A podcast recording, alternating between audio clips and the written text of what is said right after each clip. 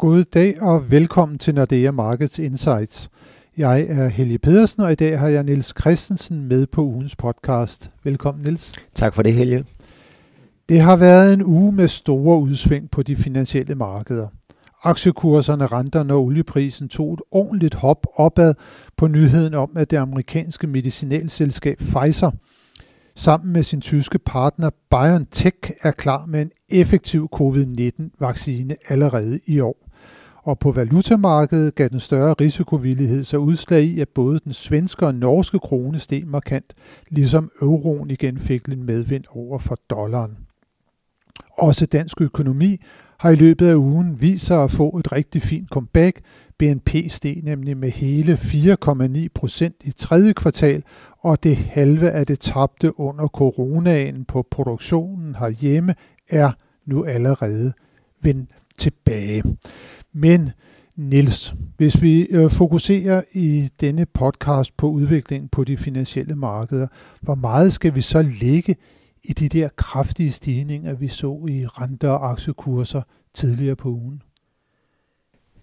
Ja, som du selv siger, så kommer det på ryggen af, af nyheden omkring fremskridt på vaccinefronten.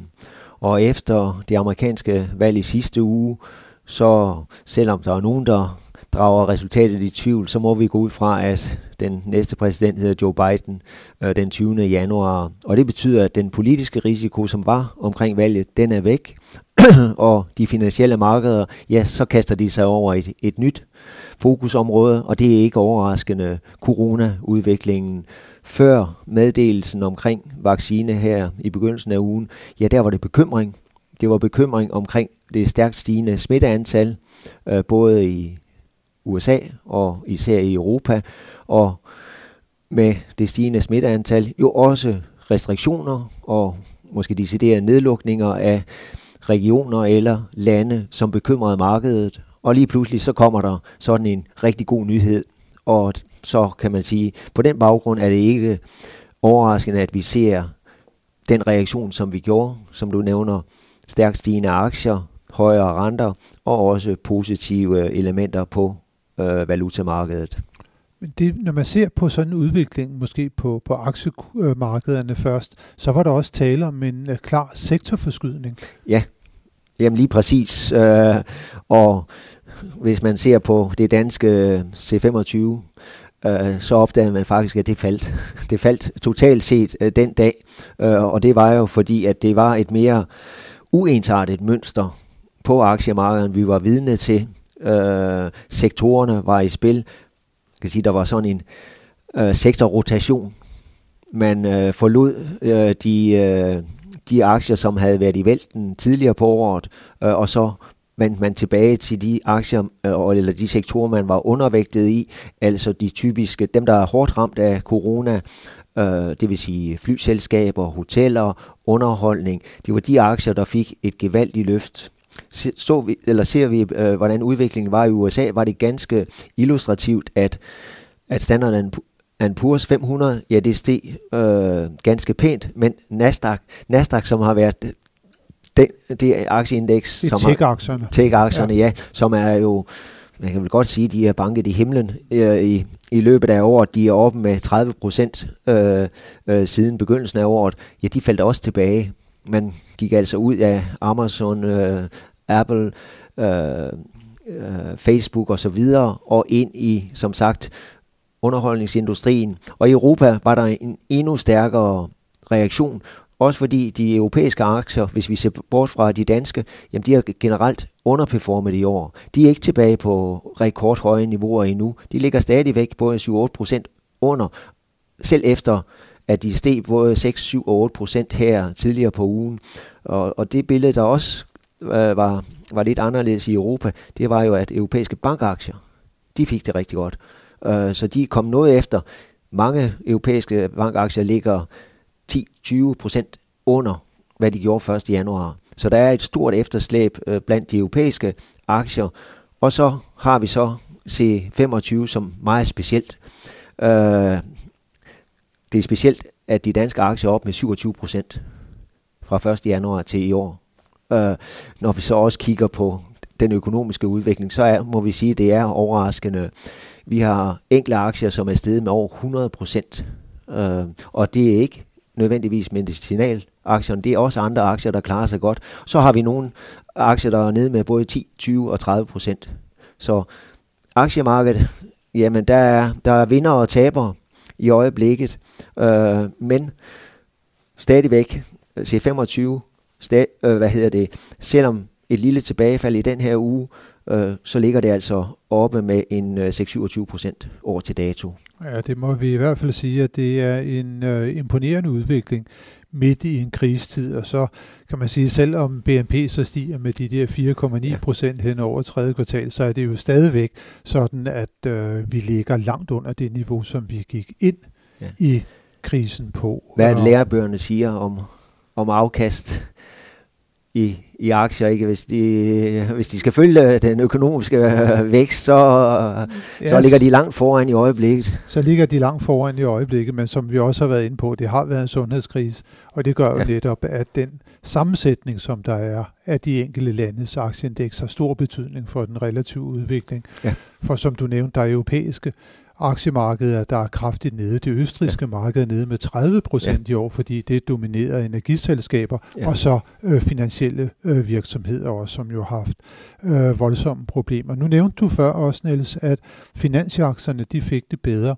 Renten den steg lidt. Hvorfor er det, at, øh, at, at finansaktierne de, de klarer sig godt, når, når renten den stiger? Øh, ja, investorerne tillægger det jo, at vi så kan kan tjene, få lidt bedre indtjening i bankerne. Det er jo det, der øh, hvad skal man sige, har gjort ondt på bankerne. Det er de lavere renter. Øh, svært at tage en rentemarginal. Øh, og jo også, vi ved det fra hjemmefra, med negative renter. Øh, og det får privatpersoner og virksomheder jo også. Øh, men rentemarginalen er meget lav.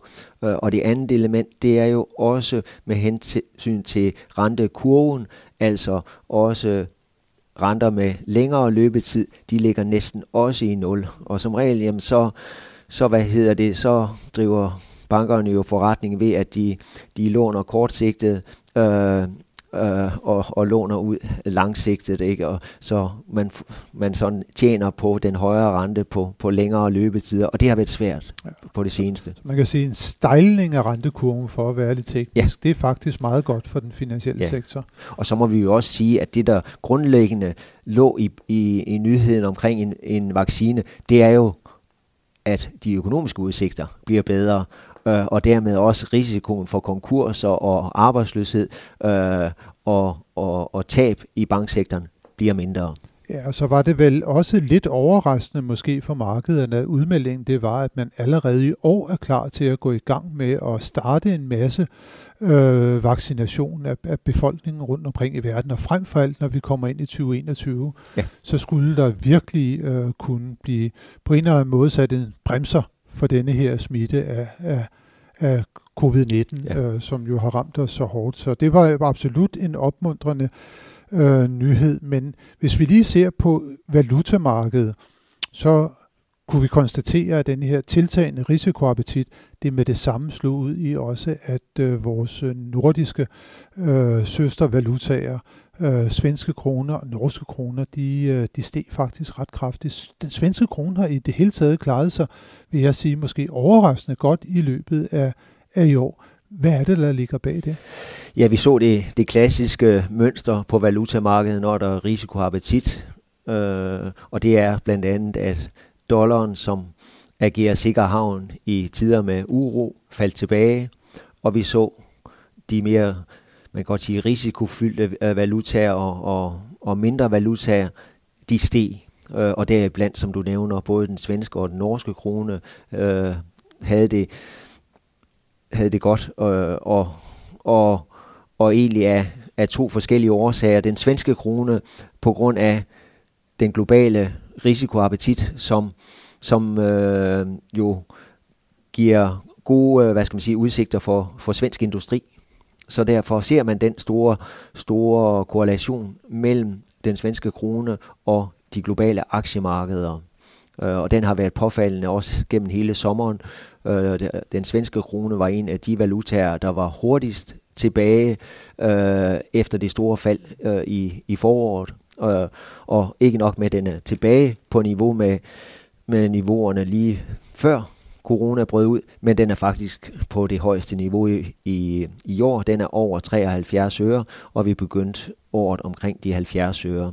Den norske krone, ja, det er jo ikke nogen øh, hvad hedder det, overraskelse, at det er en historie om olien, øh, og med de bedre vækstudsigter med, øh, hvad skal man sige, øh, coronavaccinen, ja, så steg olieprisen fra omkring de 40 dollar op i 44 dollar, og det slår prompte igennem på den norske krone, øh, så den har vi set op omkring de 69 øre.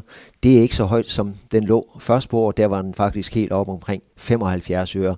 Øh, men den tog også øh, et betydeligt større fald i foråret. Den var jo nede med over 20 procent, øh, da det så værst ud.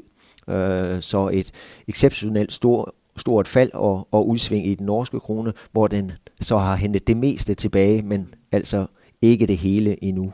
Og det var også det, du også sagde omkring aktiemarkederne, at man så investorerne gik ind i blandt andet flyselskaberne igen, ja. og de skal jo bruge olie. Så den ja, det hænger sammen. del af, af historien hænger jo også smukt sammen, ja. og så over til, til udviklingen i Norge. Ja. Det, vi ved endnu ikke, om Norwegian kan blive reddet, men uh, Nej. det får vi se, uh, ja. hvordan det kommer til at gå med den. Nogle andre valutaer, Niels, der normalt uh, er meget følsomme over for den globale risikovillighed, det er emerging markets valutaerne. Ja. Hvordan har det set ud for dem her i løbet af ugen? Det har set godt ud øh, den seneste uges tid, for ellers har det jo været et rigtig svært år for, for mange emerging market valutaerne. Øh, de er råvarer relateret, mange af dem. Andre er afhængige af turisme, øh, og så er de selvfølgelig blevet slået på det. Øh, og de internationale investorer har været mindre risikoavers tidligere på året og har trukket kapital ud af de lande. Øh, så derfor har de haft det svært, og mange valutaer er faldet både 10, 20 og næsten 30 procent den valuta, som nok har haft det sværest, har været den tyrkiske lira. Øh, og den har ikke kun været ramt af, hvad hedder det, faldende eller forsvindende turisme, men der er jo også, hvad hedder det, de uroligheder, der har været geopolitisk, krigen i øh, Azerbaijan og Armenien. Øh, indenrigspolitisk ved vi jo, at, at Erdogan styrer landet med hård hånd, og det har også betydet, at han faktisk indirekte styrer pengepolitikken, øh, så man har undladt at sætte renten op. Ja, han har øh, været meget kritisk over meget for kritisk. nationalbankdirektøren ja. på et tidspunkt. Men der er også sket noget der omkring nationalbankdirektøren. Både det, og det, hvad skal man sige, øh, man kan måske sige, for, for en gang skyld har det flasket sig for den, den øh, tyrkiske lira her øh, den sidste uge eller sådan. I begyndelsen af november måned var den tyrkiske lira nede med 35 procent siden 1. januar. Mere end en tredjedel af den tyrkiske liras værdi var simpelthen barberet af. Den sidste uge er den steget med 12 procent. Og det er, som du nævner, blandt andet centralbankdirektøren blev fyret hen over weekenden. Finansministeren trådte tilbage. Og det mest overraskende var så en udtalelse fra Erdogan, der kom ud og sagde, at jamen, den nye centralbankdirektør, han skulle have lov til at bruge de instrumenter, han fandt nødvendige øh, underforstået, hvis han fandt det nødvendigt at sætte renten op, så skulle han blot gøre det. Det skal vi så se, om det står til troende. Men øh, samtidig så fik vi så også øh, nyheden omkring vaccinen, og vi fik nyheden om, at øh, uroligheden mellem Azerbaijan og, og Armenien var, om ikke helt løs, så i hvert fald øh, stærkt forbedret. Øh, så alt det betød lige pludselig, at der var jeg vil sige, dobbelt medvind til den tyrkiske lira, og som sagt en stigning på 12 procent den sidste uges tid. Ja, det har været en øh, vild og voldsom øh, uge, det må vi sige. Uh, hvis vi kigger sådan lidt fremad, Niels, så måske så vender blikket på, på rentesiden. Skal vi regne med, at, at den her kraftige rentestigning, som vi har set, er det noget, der vil vare ved, eller vil vi se, at renterne vil falde tilbage igen? De er faldet en anelse tilbage uh, hen over de, de sidste par dage allerede. Ja, nu, nu siger du kraftige rentestigninger, og det er jo sådan set også relativt, rigtig, relativt var det, ja, absolut. Det er også rigtigt nok, fordi vi, vi er jo ikke for godt vendt med, med store rentestigninger, og det, det er selvfølgelig også positivt i mange hensener for boligmarkedet og så, så videre investeringer, øh, men renterne ligger lavt, og jo, de er steget, øh, og vi taler vel for de 10-årige renter en, en stigning på, på 10-15 basispunkter øh, i bedste fald. Så det er moderate stigninger, øh, trods alt, og også set i et perspektiv, hvis vi går tilbage til begyndelsen af året, så er vi ikke tilbage på, på de niveauer, vi havde dengang. Og det er jo blandt andet, eller især, fordi centralbankerne fortsætter med at købe op i stor stil. ECB gør det, Fed gør det, og signalerne derfra har været entydige. vi er klar til at støtte yderligere. Øh, så sent som i den her uge har, har Christine Lagarde været ude og sige, at altså næsten varmer op til, at vi her på det næste rentemøde i ECB i begyndelsen, eller den 10. december, egentlig godt kan forvente, at ECB hæver deres opkøbsprogram. Og jeg må sige, signalerne på det seneste FOMC-møde var også, at Fed holder, holder døren på vid, vidt åben øh, for yderligere nedsættelse, og de kommentarer, der har været i den her uge, har ligesom også skinnet igennem, jo, det er dejligt, at, eller det er positivt, der er en vaccine på vej, men, men, men, de reelle økonomiske effekter lader måske vente på sig, øh, før vi, hvad skal man sige, øh, får afviklet restriktioner og nedlukninger, så er vi måske et godt stykke inde i 21. Så derfor er der behov for, at centralbankerne holder den, fastholder den lempelige pengepolitik, og derfor udsigterne til, at renterne sådan er på vej opad øh, vedvarende, det er ikke helt. Og jeg, jeg mener også, at ikke måske fordi det betyder allermest, men så vi på de danske inflationstal i den her uge, så var det ikke en pil opad, men en lille pil nedad. Ja, det er fuldstændig korrekt. Så det vi altså kan se frem til, det er, at øh, centralbankerne fortsat vil gøre, hvad de kan for at understøtte det økonomiske opsving. Og øh, det er uagtet, at man altså har fået en vaccine på banen. Men det er på en lidt længere øh, sigte, og øh, hvis det er, at vi vender blikket mod, øh, hvad der kommer til at ske i næste uge, så må vi konstatere, at det er en uge, som er relativt tynd på vigtige nøgletal, der kan påvirke udviklingen på de finansielle markeder. Vi har en række øh, rentebeslutninger i en række lande, men det er primært på emerging markets. Vi har blandt andet øh, i Ungarn, Thailand og Island, Filippinerne, Indonesien, Israel og Sydafrika, hvor at man skal træffe beslutning omkring øh, renten, men det er noget, der har en mere lokal interesse end en global interesse. Så får vi nogle inflationstal for euroområdet, men det er endelige tal.